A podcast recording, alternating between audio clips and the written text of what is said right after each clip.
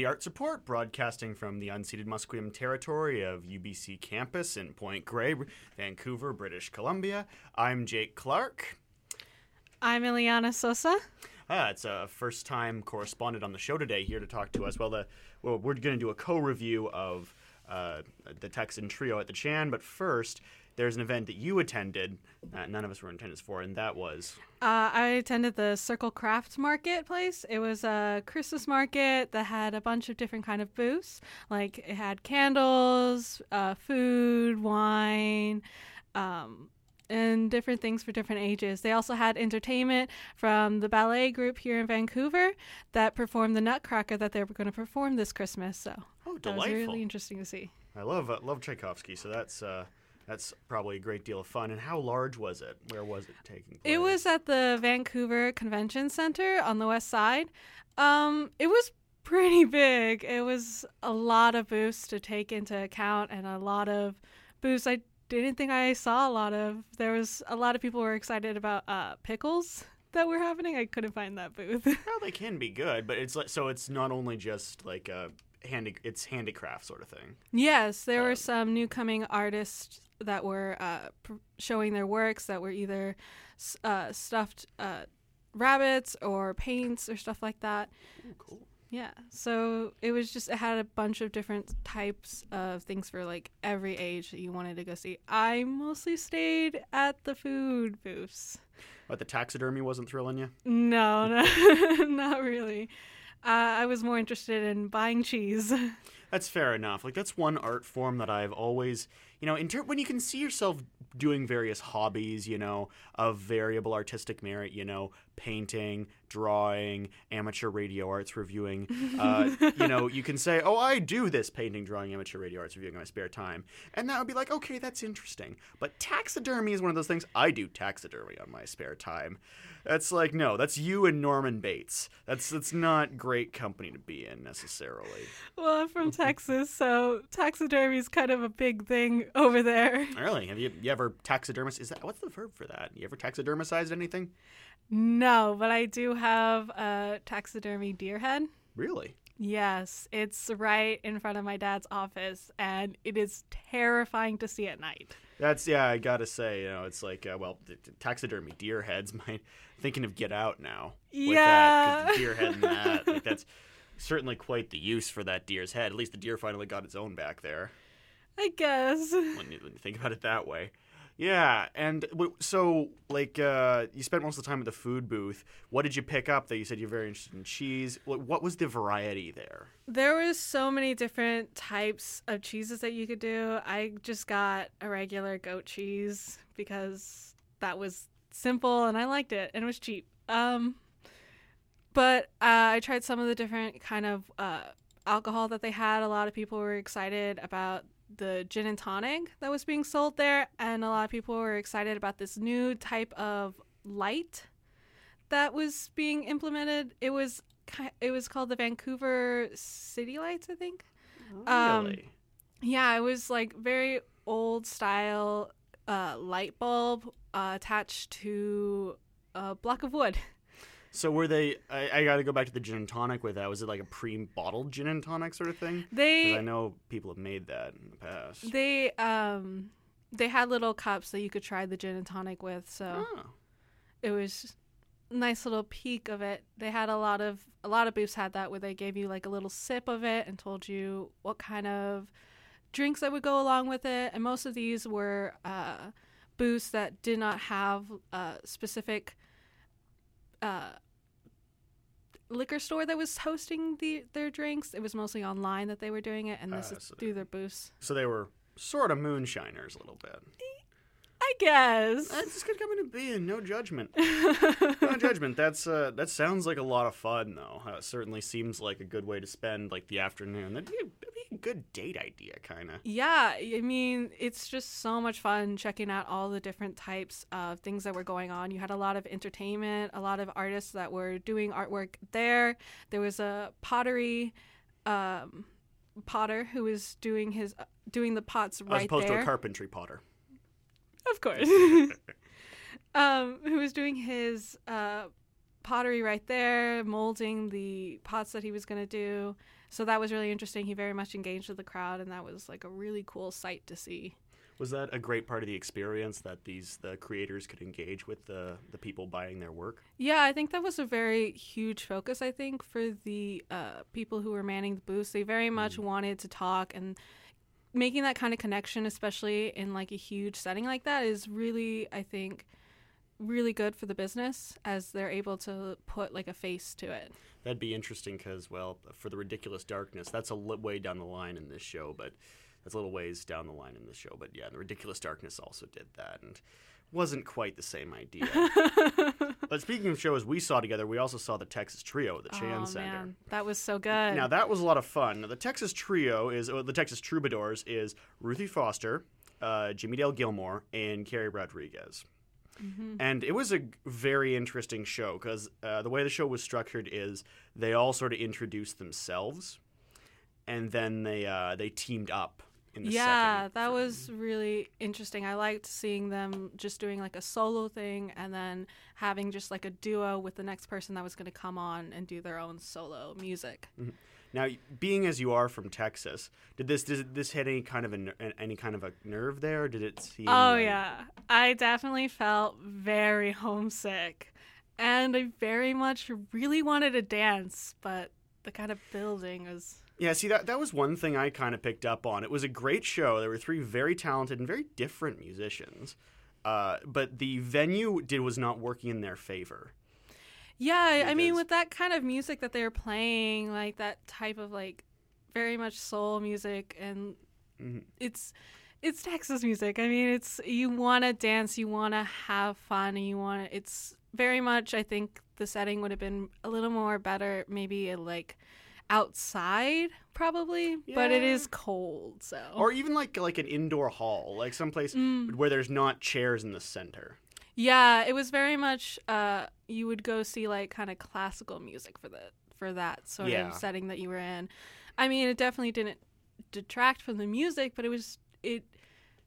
I don't think I could have enjoyed it as much as I could have if I was sitting out and dancing to it. Well, and they, they were all really great presenters. They delivered a great show, and Ruthie Foster in particular. So she her style is very much rooted in soul, rooted in gospel. So she was big on audience participation.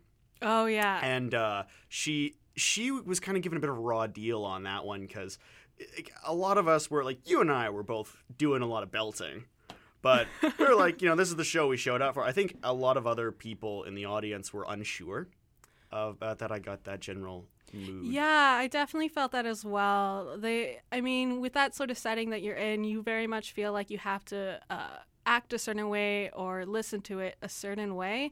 Uh, but oh man, Ruthie was so good. She definitely, I, Yeah. I, she definitely brought like a huge life in it, and I think she definitely broke that kind of like um, standard sitting of how you're supposed to do in that sort of uh, setting, which was oh, so good. Sure, because her, style is extremely energetic, very, very soulful.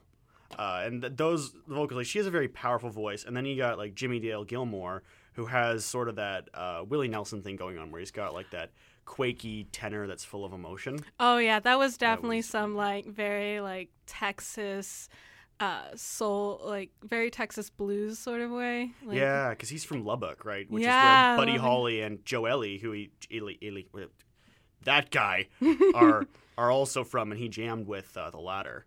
Yeah, Um, that was oh man. So the so the guy's the guy's a legend. Like he's got the longest career of those there. And then um uh Carrie Rodriguez.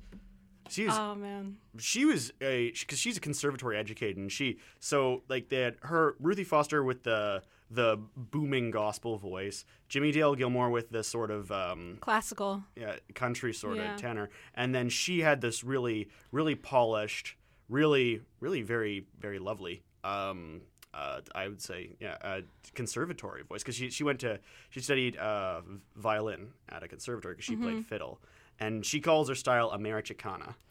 Yes, I, that. that. Oh man, I'm kind of partial to her because uh, that type of very like Hispanic music was definitely played a lot in my uh, household. So hearing her and then hearing English, the English words and the Spanish words together, just was just so beautiful. Like I loved it so much. Because you're from San Antonio, right? Yes, I am from San Antonio. Is that um, uh, what I would say a very prevalent thing there? The the uh, fusion of American and Latin culture. Oh yes, definitely. Uh, I mean, we have the Tex-Mex food, so Oh, terrific example. Actually- It is delicious. it is. Thank you. There's there's a lot, but there's this the huge variety in this. Like it's it's a one thing that did make me realize is Texas is a big state. And Yeah. it's a lot of different things like Dallas, Austin, San Antonio, all very different towns from each other.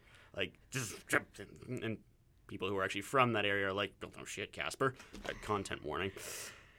yeah, yeah, I mean, it's it's interesting because like it is Texas is such a big place and like depending on where you go, you have like these little small towns and they're kind of their own sort of like culture to it and then you have like you have Corpus Christi which is like right on the water and so their like food is very much different and like Mhm. their leather and stuff like that. It's it's it's very big and it's very different all around depending on where you go. Sounds like Galveston has a lot more in common, has probably more in common with Baton Rouge than it does with Austin. Probably. Like, yeah, yeah, I, I, I've, uh, yeah, it's that's it's an interesting, interesting thought, and it does show you this really rich tradition. Like, I was thinking about the the roots of the music from Texas, like, because I know, like, I know Bob Wills was from Texas, uh, and he's like that. That guy's influence goes to anybody who ever started a jam band because Bob Wills just like, well, kind of, well, we played just about everything, really. Like he, Bob Wills got thrown to the Grand Ole Opry in '46, I think, for using drums. Oh, oh, what, what a time, huh? Uh, and then like then you got like of course you got Willie Nelson, Waylon Yeah. Jennings. You got um, a lot of a lot of um, I think Wilson is Wilson Pickett from Texas I'm not sure. because he's like he's like one of the classic souls. I think Carla Thomas is. Yeah. Or, she- or no, she might be from Tennessee. Oh no. I, gotta- I gotta check that out. But there's a legacy, obviously, Buddy Holly. Um, Yeah. And that legacy sort of definitely extends. And this, if nothing else, like for those who would be unaware of the impact of it on on music that stands today, because all these artists have similar but also very different styles.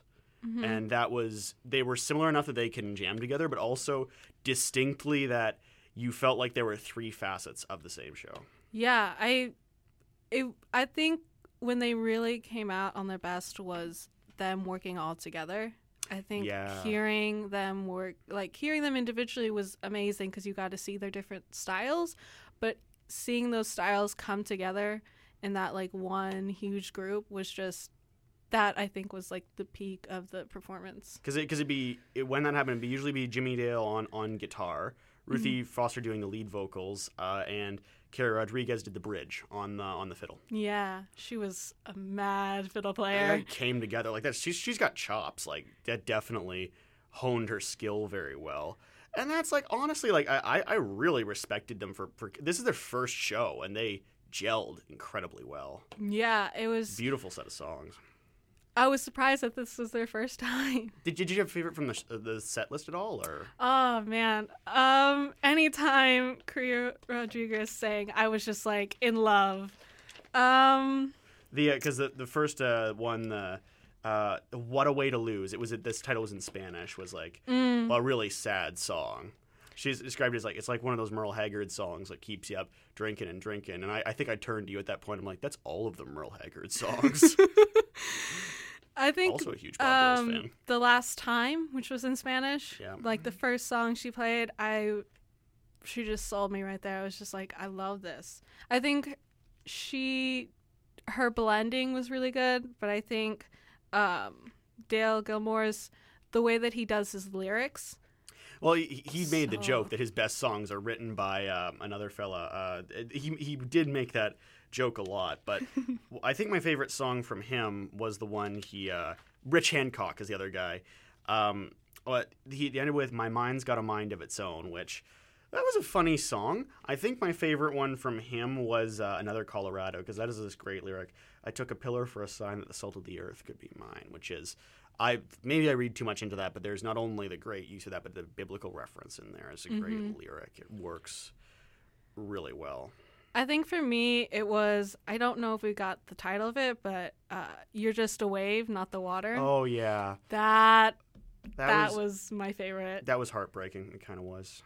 It- this was an emotional roller coaster. it really was. I you know you got like some like really uh, kind of saddish tones, but also it seemed lighthearted hearted with Rodriguez in a way. and with with whenever Ruthie Foster though, whenever she got the Oh, the gospel songs, like there's a hole in my pocket where it also like with the the participation like this, they're triumphant because they're boom. They've got this they they echo. They're they're designed to fill a church. Yeah, it's that one was my favorite actually. I loved that one. The and that was um and also I love the one for her mother Yeah. that she did. Oh, that was, that, that was, delightful. beautiful. Their patter was really good too. With Jimmie Dale Gilmore's story about Les Paul, I kind of liked. Oh my god. Uh, but also, he he described the fact that one of his songs is rooted in a digression in a story that is itself a digression. That was that was funny. Yeah, I, I, I do like like check out all of these artists. They're they're definitely worth a listen. I think uh, Carrie Rodriguez was in Rolling Stone a little while ago for new country albums. Jimmie Dale Gilmore's I think still kick. Ruthie Foster I think just released an album yeah. if I'm correct. So, so. certainly, certainly that. And the Chan's keeping up some uh, keeping up some events in the future. So keep uh, keep your finger on that particular pulse. The kind of point of transition here I want to make is that Ruthie Foster really wanted audience participation, and she didn't quite get it. If she had the audience from Wives and Daughters, she would have been v- a very happy woman. Okay, so I saw why. So Wives and Daughters was on. I saw the opening of it, and uh, for one thing, so we interviewed Jacqueline Firkins on the show, Yeah. and she explained to us sort of the adaptational process of how this show came to be. Uh, it's based on a novel by Elizabeth Gaskell, who was sort of is not very well known, but she's a contemporary of the Bronte sisters of Jane Austen, and uh, so it is what you think it is. I want to make that point right off the bat. It's uh, it's not bad in that regard, but if you don't like Victorian novels, it's not going to change your mind. Oh, okay. And the um the cast of it, I want to say, was very solid, and this was a very performance driven thing. Um, I was actually surprised it was less of a script centric one and more of a. I, I understand that those things are gestalt that they're you can't have really one without the other. It'd be like having muscle without a backbone. But the performances really drove this one. Um, in particular, um, the lead uh, of the show is Sabrina Villani playing Molly Gibson was she's very strong because she has a very uh, she's a very good dry sense of humor and her character has occasional moments of this character is a mixture has a mixture of uh, not necessarily naivete but she's certainly a character who's going through a coming of age and a very dry and honest humor. And that's the point is that her character is honest to the point of less than tact tact less than tactful less than tact my ska band actually my name is jake so when it comes down to that but um excuse me the um uh the also her father is played by Jed Weiss, who was in Love and Information. They were both in uh, the productions last year. There was a lot of people in here from um, uh, the, the Les Belles Soeurs. But Jed Weiss, he was in Love and Information last year, and uh, so he plays her father. And uh, he's he's a big, tall guy. He's a man with the approximate dimensions of a refrigerator, and he plays um, the dad. I got a kick out of him every time he was on stage because he plays the father as Jason Segel from How I Met Your Mother, or just or just that's Jason Segel in general. Like it's just Oh sort of this okay, like very chummy straight man thing. Occasionally just flabbergasted that the people around him keep talking. Because so the the plot gets kicked off when he marries Hyacinth Kirkpatrick, who's a very fashionable woman, also a little grating, uh, very much centered on. Very socially ambitious, very centered on um, being in the fashion. So when she comes around, the the show takes a certain direction, like it takes the, the direction it's going to it's going to go on. But then her daughter, uh, Cynthia, played by Daria Banu, shows up, and Cynthia's like a wild child, and the drama in the show comes from her. And that character, I, I want to say, like, um, uh, Daria did fine with it, but the character comes off a little one note, um, uh, and especially uh, the uh, and her main issue is, uh, well, actually, is a series of engagements. Uh, one of which is with Roger, who is the main love interest, who's a young fellow fascinated with science. Oh, okay. Yeah, he's an aspiring biologist. Um, and uh, he uh, he's played by Lewis Lynn. And um, I, I do want to say that uh, they try. He doesn't get a good, in, terribly good introduction as a character. I think that um, some of the the, um, the the tone of the story really goes towards setting him up as a as a as a boy next door. But there's also an equal amount of time devoted to calling him boring, and the script doesn't disprove that.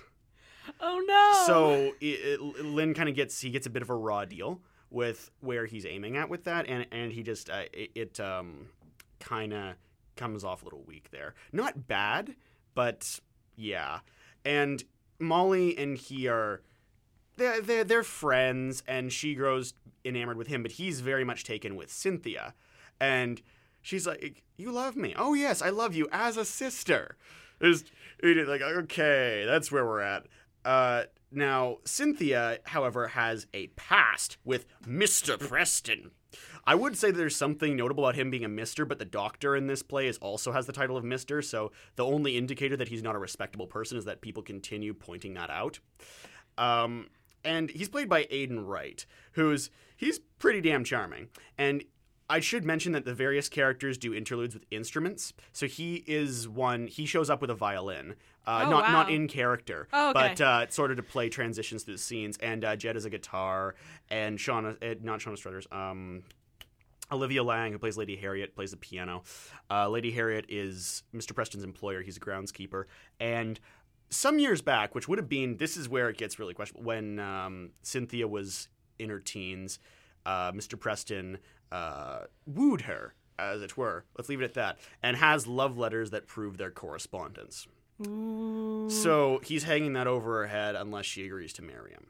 Oh dang. Uh, and so this is kind of a sleazy character.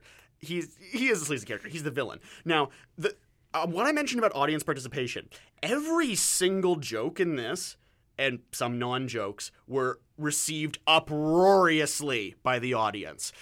There was one guy in the back who loudly and explicitly cheered for Mr. Preston whenever he was there, including after the point where he was revealed to be not just not more a creep than a charmer.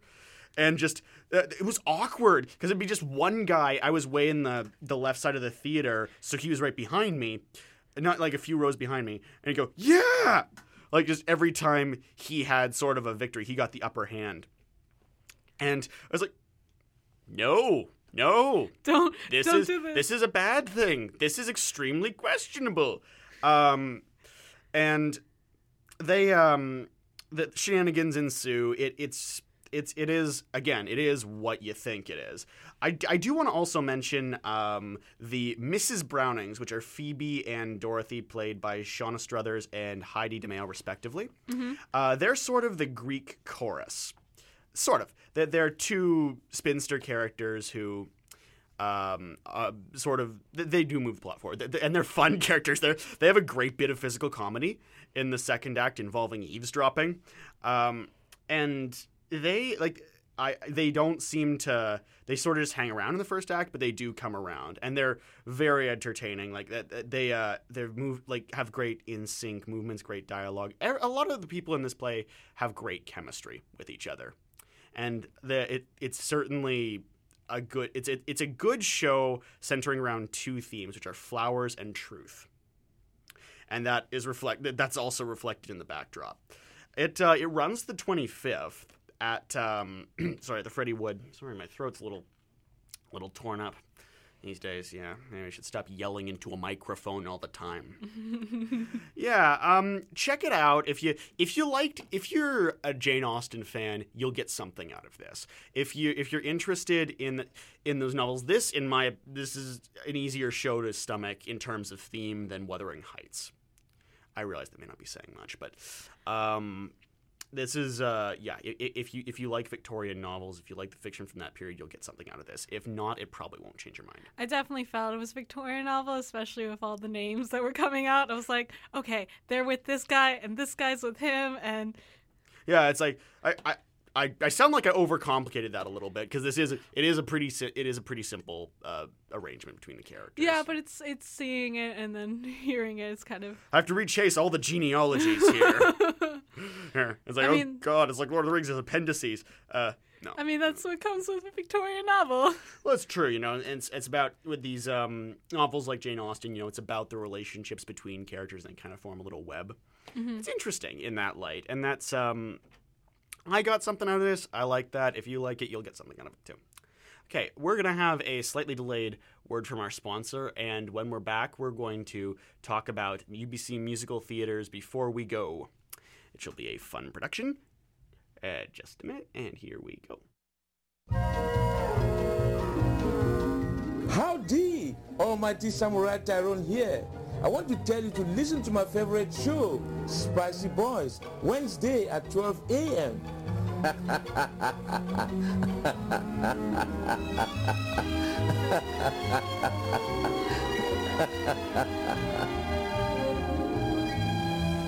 Unless you are a then please leave. Hi, it's Louis Crochu, one of the hosts of the show. I gotta say, this is a good one. Wow. I give it the Louis Crochu seal of approval. Thumbs up, great job. At CITR 101.9 FM. We don't need to tell you that Vancouver has a housing problem. Mass evictions. Mass rent evictions. Unfair rent increases. What happened to rent control and protection from unfair eviction? If these or other housing matters concern you, you may be interested in joining the Vancouver Tenants Union. For more information, visit tenantsunion.ca.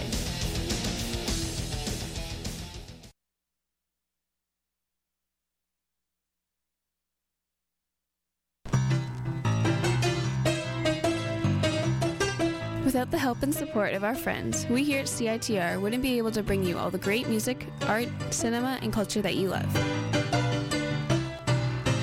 Thanks to the long-standing support from the Rio Theater, we are able to keep you informed on all the great artists, films, and everything else coming to town there. For all the current information about who and what's playing at the Rio Theater, visit their website at www.riotheater.ca.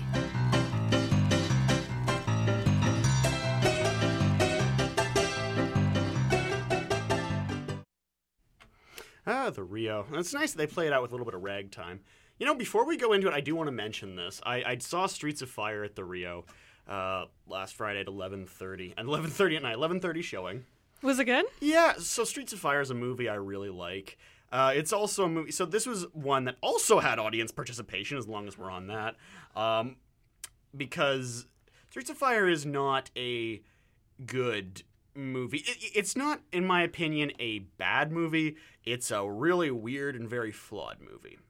The plot of it is you have uh, a rock star played by Diane Lane, Ellen Aim. Uh, this is made in the 80s, 82. Okay. And uh, by the way, and um, she gets abducted by a gang of bikers at a show. One of the bikers is played by Willem Dafoe, by the way. Whoa, what? Yeah, Raven Shaddock is his name. Oh, that's such a good name. Yeah, yeah. Uh, he Willem Dafoe's all over the place for most of it. Like it's it's it is him. Uh, so her manager Rick Moranis. Well, actually, he doesn't do this, but a girl in the show calls her brother Tom Cody, who's a mercenary. He used to be in the army. Uh, he played by Michael Pare, who can't act uh, at all. Um, not while he's speaking, anyway. Uh, to come in and help the manager Billy Fish, played by Rick Moranis. Yeah, uh, Rick Moranis. Yeah, uh, seeking people who. It's weird that they recorded a country album. I'm not kidding. Rick Moranis did that. But help him recover Ellen. Oh, also he has a sidekick he named uh, McCoy, played by Amy Madigan, who was originally written as a dude, and her lines weren't really changed because Amy Madigan's a really good actor. Hmm. Um, he's married to Ed Harris, I think. Yeah. Oh, really? Yeah, more you know, right? Um, The Streets of Fire is a movie that has a really good soundtrack, really interesting visuals, and really weird, really weird writing choices, and really questionable performances. Like the thing about uh, Streets of Fire is that Michael Pare not a good actor. He's not a like this is he's he, like he was in he, you'll see him in things from time to time usually in supporting roles but he ended up in the cutting room floor in an Uwe Boll movie that's yeah yeah that that one uh the, the Far Cry movie he was like the newspaper editor and almost he was third billed but he's only in the movie for like 5 minutes he doesn't have star power he was cut but um Dang. I, I sound really acerbic to the guy. I'm I'm I, I'm not. I don't I don't hate him as an actor. He's just not lead actor material. Like you want to see a good Michael Pare performance. He's great in The Virgin Suicides, where he's old Trip Fontaine, older, older. He's like his forties, but he's that that's a good role for him. But he he looks the part. He just can't act the part. So he's kind of given more dialogue than he needs to. Oh, all the dialogue in Streets of Fire, by the way, is cartoonishly badass like cartoonishly tough guy dialogue, like hard boiled dialogue, really. And Amy Madigan pulls it off. Rick Moranis pulls it off half the time, which is amazing. Michael Pare doesn't, and sadly enough, Diane Lane really doesn't, because Diane Lane is. I've, I've seen her tender good performances, and she does really well as Ellen Aim. She's got like a really good. She she lip syncs for her songs for the movie, but she's it's really good lip syncing. Speaking of really good lip syncing, Michael Pare was is also good at lip syncing because he was in Eddie and the Cruisers. He was Eddie and the Cruisers. Um, but Streets of Fire is worth watching, and I, I recommend it in a theater certainly, but just watch it alone because it's a movie that has to be seen to be believed. It's just a, a, a bunch of weird, not necessarily bad, but probably not good decisions. It is also, I do want to say this, probably one of the more cartoonishly sexist movies put on screen.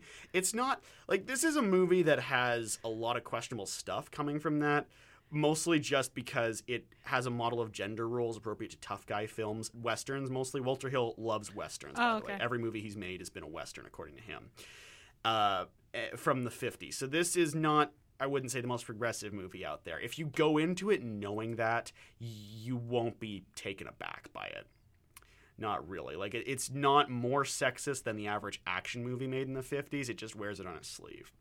More. So it's like um, it's bad, so bad it's good. No, no, like the good parts of it are legitimately really good. Like this is something I want to say. The soundtrack, you get it on iTunes, it's great. It's it's it's all great songs in a bunch of different genres. Fire Incorporated, um, the Blasters, the Fixx puts a tune on the soundtrack. Marilyn Martin in a surprisingly non-Christian rock turn, thank God.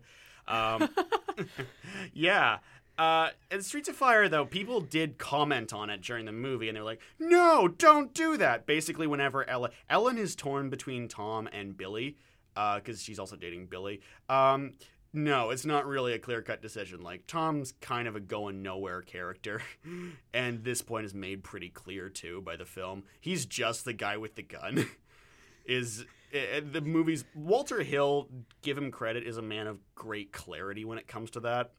So when it came to when it came to putting Streets of Fire together, he made the action hero like Tom Cody's not a particularly smart, sophisticated, or like generally even necessarily likable character, but he's the person you need for that situation, both in terms of the film itself and in terms of like if you were Billy Fish, you'd probably want Tom Cody there with a shotgun to help you out.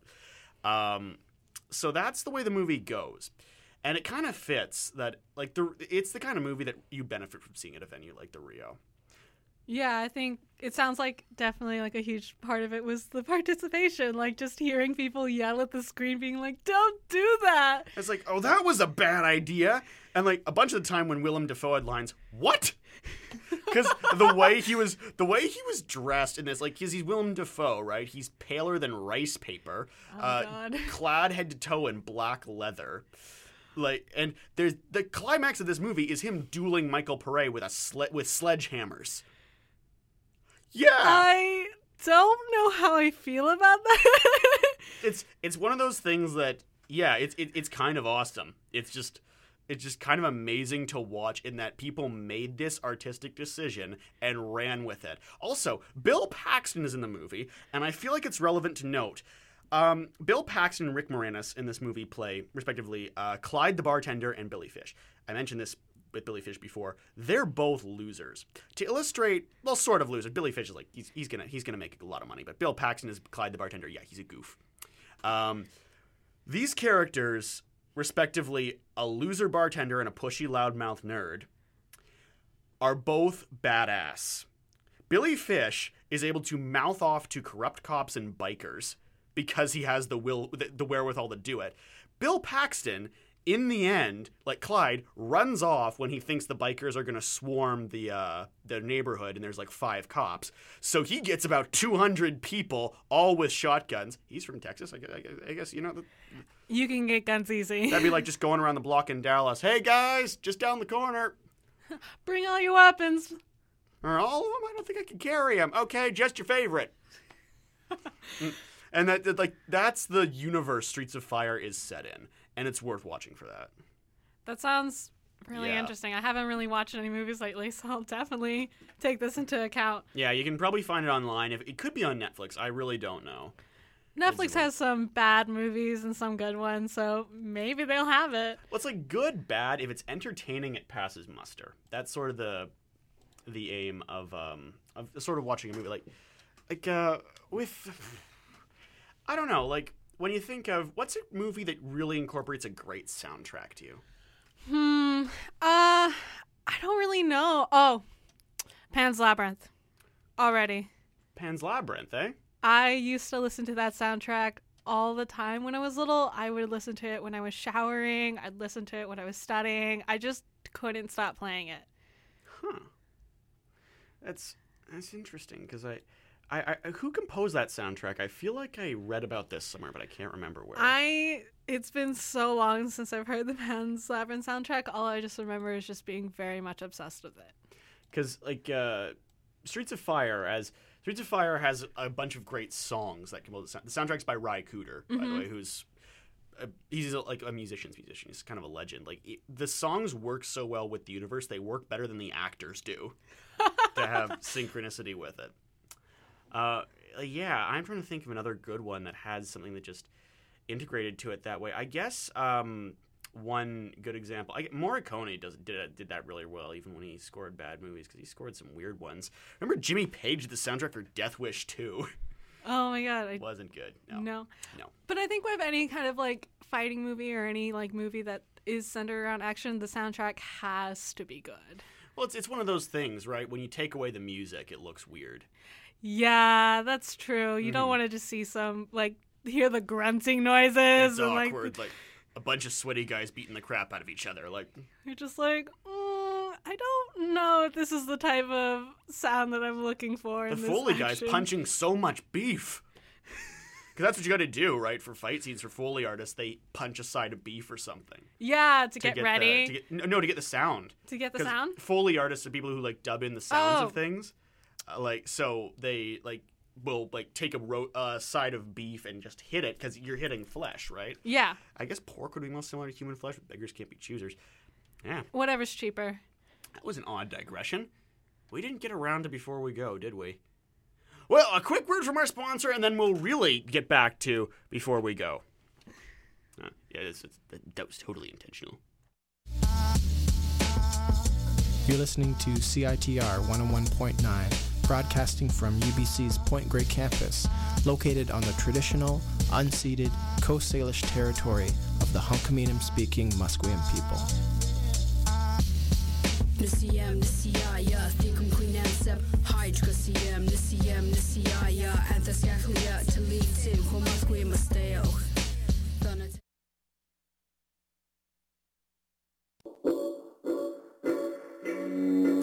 Every day, trans folks are targeted for verbal, sexual, and violent harassment, and trans women of color and folks with disabilities are targeted even more disproportionately. The trans community is four times more likely than their cis peers to experience suicidal thoughts, with about 20% of trans folks attempting suicide in the last year in Canada alone. Between October 1st, 2016 and September 30th, 2017, there have been 325 reported killings of trans and gender diverse people worldwide. Many of these instances are unresolved, and this statistic does not include unreported cases. However, this violence is often forgotten and ignored by mainstream media. The Transgender Day of Remembrance happens annually on November 20th and is an opportunity to raise awareness and mourn the loss of trans folks all over the world. Come out Monday, November 20th to the Carnegie Hall Community Center for a vigil and memorial from 7.30 to 9.30 p.m. Was that the one when you thought the beat on that PSA sounded like uh, 3005, Childish Gambino? Ooh.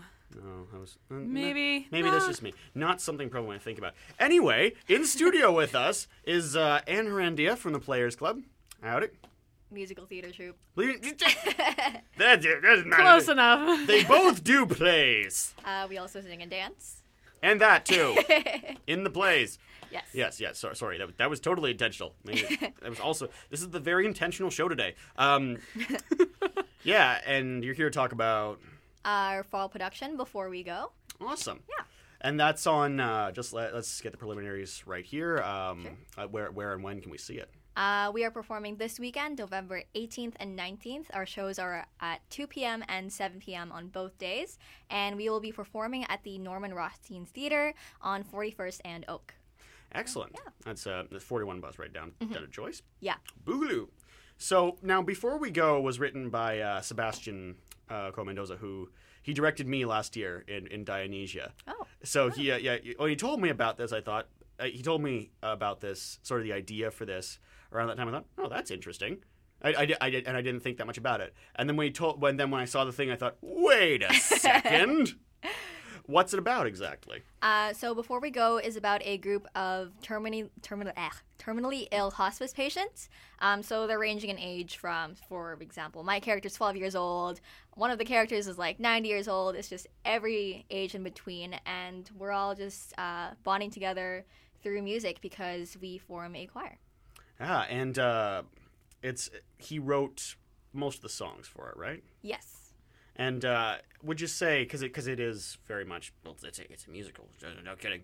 Mhm. Um, as a musical, is it like a Broadway musical, or is it more like one of these alternative musicals that's sort of coming up, like Heathers Dear Evan Hansen? Because I get that those are Broadway musicals, but those are Yeah. very They're very new and they're very modern. Um, well, we do have a good mix of quite new and modern songs written by Sebastian and William Beltran as well, who's also in our club. But we also have a lot William of Will, William Chaffee. Yeah. uh, From William- Curtains last yes. year. Uh, he was Chaffee. Um, but we also have a bunch of uh, a bunch of songs from classic musicals like Oliver. Um, so I think it's it's it's really a good mix of both modern Broadway and uh, traditional Broadway. And uh, you have the there's a, a trailer sort of for it. Yes. Out, which is a hilarious video. Thank you. Way, with um with uh, with Elliot Spilsbury. I think he, he's playing Frank, right?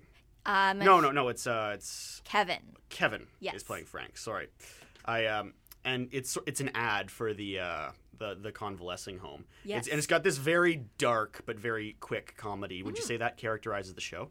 Um, very much so because uh, so the character that, that you see featured in the trailer, that's his name is Frank Erkins. He's played by Oliver Spilsbury, who is who is Elliot's younger brother. Um, he's the owner of the Frank is the owner of the hospice, and it's failing quite miserably. And so he- uh, Frank is stuck um, between oh, do I uh, I guess do, do I like save all these all these people or you know do I just move on to the next thing? Do I move past this and try and try to do something else? It's like he's on the sinking ship, right? Because they, Yes. uh, the, in in the in the background, like, he's like it's a peaceful home. Well, he's fighting a staff member with a bru- with a mop. He- Yeah. His dad gives this begrudging, uh, like, yeah, it's a great time. I'm going out for a Mm-hmm. smoke. You have lung cancer. yeah, so it's Uh, that got me. I cracked up with that one. Yay, thank you. we actually filmed that trailer like within an hour in like Walter Gage residence. It was it was quite a time because I guess Gage kind of looks sort of looks like a hospice. It does. Like Gage, Gage certainly does look like something where morbidity is expected. Yeah. No offense to anyone who lives in Gage, but you know. oh, It's okay. So- I think that too. correct. Yeah. Okay. I, I I used to live in Ponderosa. That was that was, that was delightful. well, yeah. So and uh, with this sort of tone, I, I guess I gotta ask: Was there any que- was there any sort of content in this where you're like, this is too dark for the show, or is there anything that's sort of it's a joke but it becomes dramatic? Um, well, the thing with the thing with uh, I guess Sebastian's sense of humor is that it's I, I think it's be- beautifully encapsulated in the play, and we have had to make some changes where it's not necessarily this is too dark, but um, it it might not, I guess it might not tran- translate very well to the to our potential audiences, um, but it I don't I don't think it's too dark at all. I think it's just depressing um, some some moments, but with the music that Sebastian and William wrote, it like yes, the story is depressing, but with the music, it just tur- it just makes it a little more uplifting, a little less depressing because the residents of the hospice do bond through music. Is it sort of the thing that they, being aware of this, they have to find some means of dealing with it? Is that part of the theme of the play? Absolutely, absolutely. I mean, you know, these these characters they're they're not perfect at all, and they're dealing with it very very differently.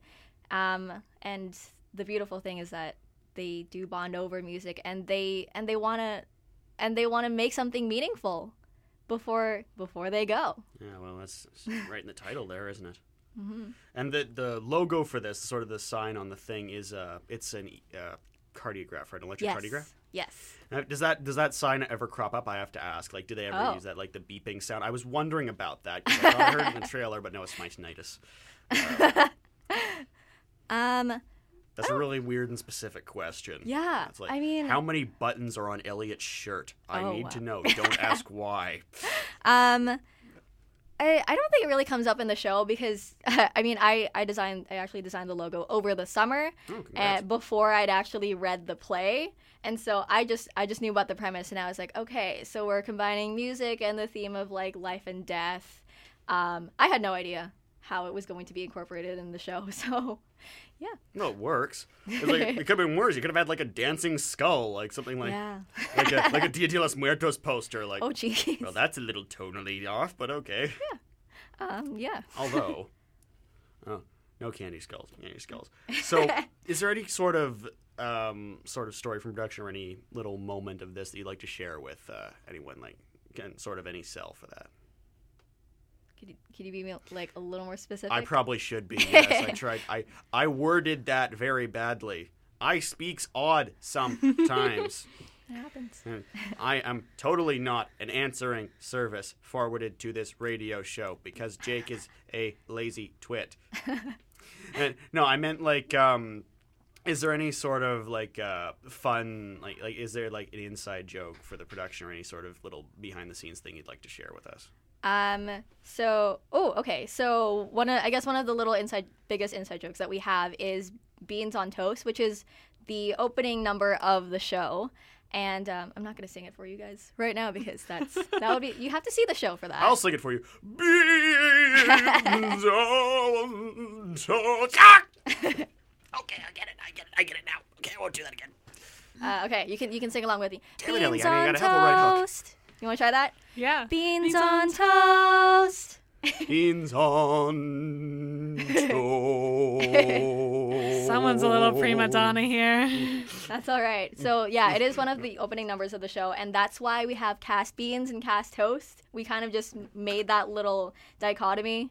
Uh, you're either beans or you're um or your toast. So I guess that's one of the inside jokes. I'm sorry, I didn't explain that very well, but we I guess one of the memes that came out of the show was like we made little variations of beans on toast. So uh, one of them would be bees on toast. Toast? Um, Bees on toast? Bees, Ooh, bees that- on that'd toast. Um, me, memes on toast. Uh, teens on boats. I- Well, if you can come up, if you can come up with any other variations. yeah. yeah. Don't don't Google toast. that, by the way. Oh, teens on boats. Oh no. Noted. Okay. No, that's that's a little. yeah. That, that, that that's interesting. Like that's because that, that's like that's like British student food, but that would also Yeah. be like sort of. Hospice food. I guess. Yeah, I, I guess if you know the thing's going under, you got to get something cheap. Well, Yeah. beans toast will keep you alive. Well, for how much longer? Yeah. All right. So uh, Norman Rothstein Theater Mhm. this very weekend. Yes. Um, come out to see it. Any any last words for our audience? Um, come get your tickets before they go. Mm. All right. It was, it was great to have you here, Anne. Thanks for having me. And yeah, and we're just gonna have a really quick word from our sponsor yet again before we talk briefly about the ridiculous darkness. All right. Cheers.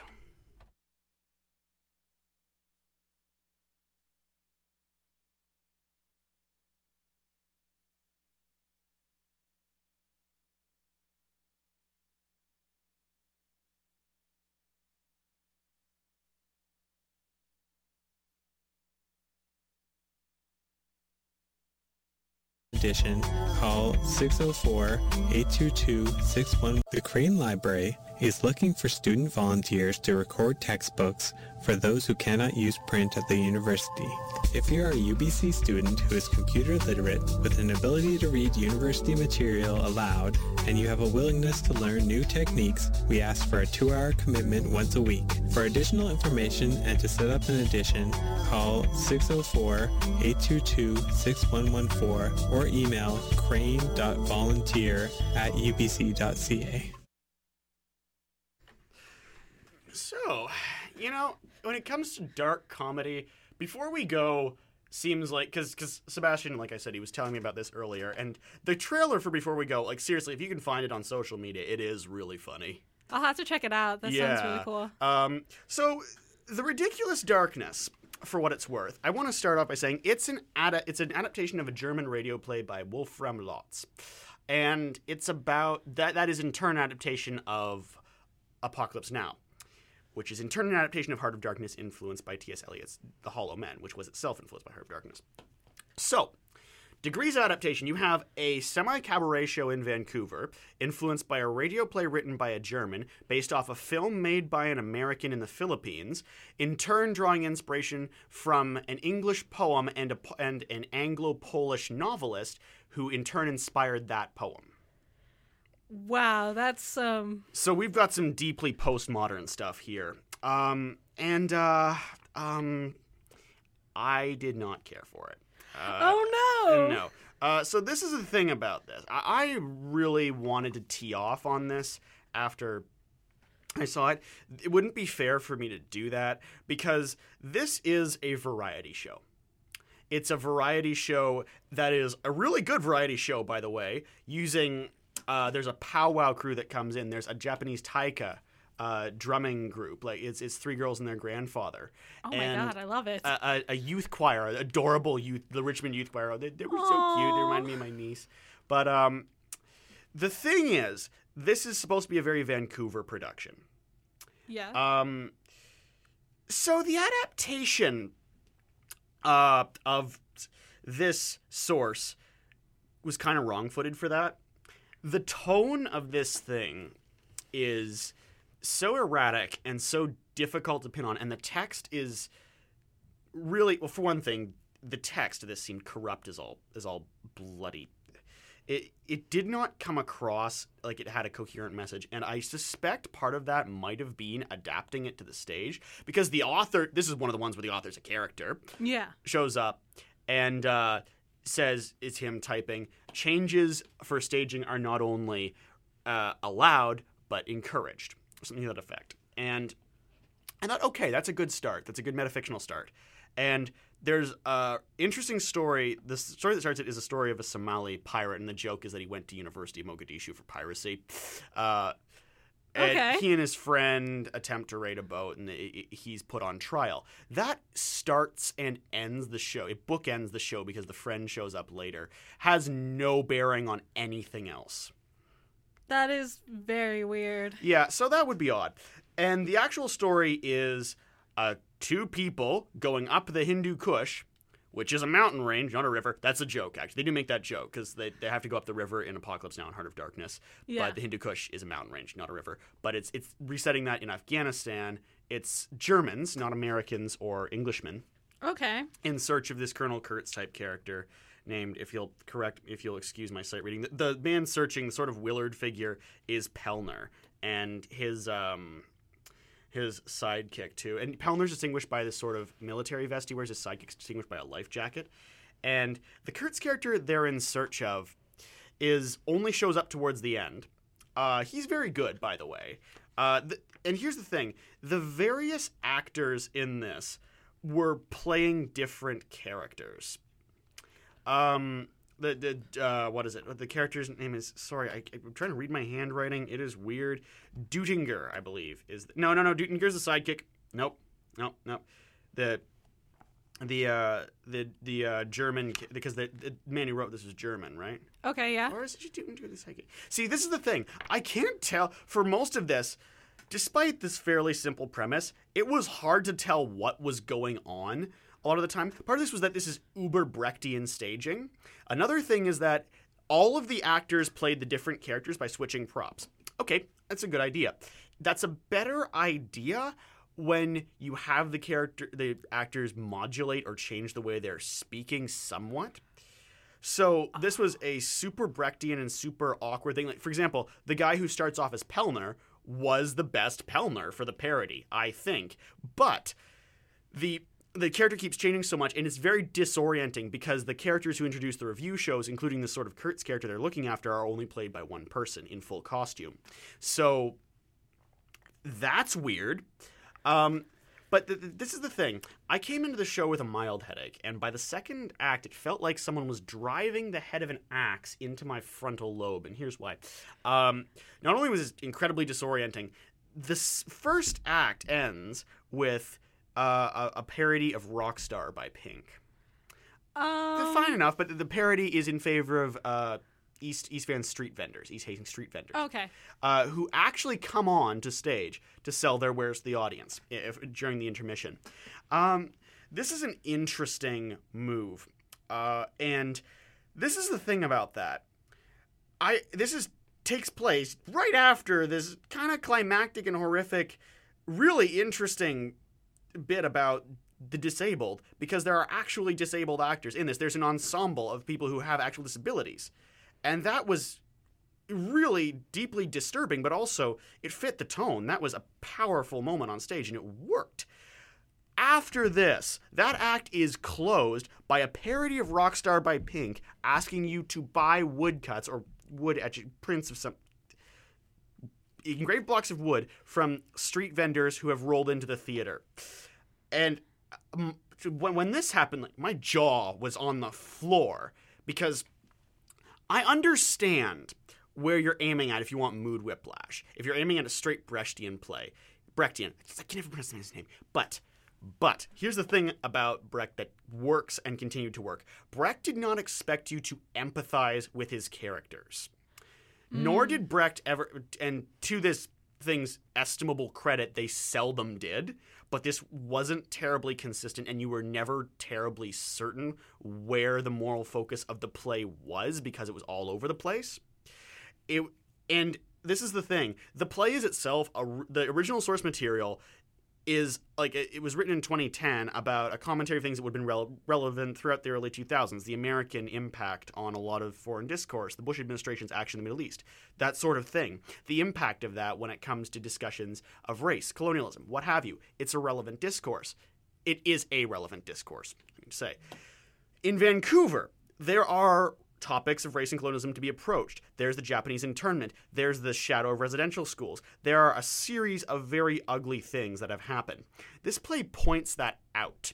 This production points that out. And as a production about Vancouver, it can't decide whether it's trying to be a cry for social change or a cabaret show celebrating what's happened in the city anyway. And it does not settle on one. It's extremely confusing. It's extremely difficult to watch. And the, the variety show moments with the taiko crew, the powwow crew, the youth choir, they are the best part of it because they're the only points in this murky, horribly misguided, but tactily, like very deeply felt and produced production that seem to make sense. That seem to actually come clear and say something that is not only sensible but is relates to the audience that actually works. This the probably the best word for this is dysfunctional. Mm. It, it, it just it's I don't want to say incompetent, but it doesn't work. It, it, it's less than the sum of its parts, and a lot of the time, it's it's honestly the professional aspects of the production let it down the most, and that's that's that for something that is at its heart a variety show, for something that is trying to co- to bring these things together and to cha- to go down this chain of adaptation, it does not work. So I, I can't recommend it. Oh man, I was I- looking forward to it too. Well, I can. I, you know what? Actually, let, me- let, me- let me think about that before I end the show because I really don't. Like I said, I don't like teeing off on something bottomlessly. But you know what? If you're, if if you have a great stomach for, um, like if you could read Heart of Darkness without it screwing up your day, you know what? You'll be able to stomach this. If you're able to watch Apocalypse Now without you know some some pretty horrifying questions about other things you'll be able to stomach this um, but that's not the point Mm. and the, the thing is that because that's not the point the problems in this don't address it don't address themselves and I, I so when it comes down to that the thing only thing i can recommend this is if you want to see a variety show and you don't really care how it gets delivered you'll get your money's worth because it is a very good variety show but yeah, that's the ridiculous darkness. That was my read on it, and I, I suspect I may be in a critical minority when that uh, when that comes about. But I couldn't I, I, I couldn't really tolerate much of the show.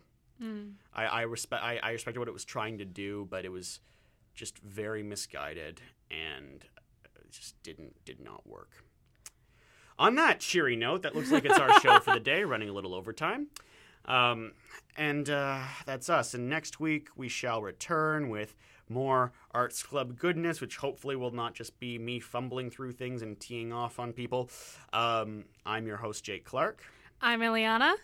and cheers.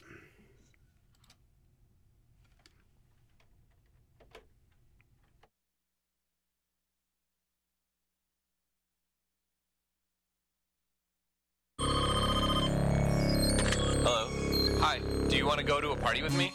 No, the game's on. Oh, I almost forgot. I'll be right there. We like sports and we don't care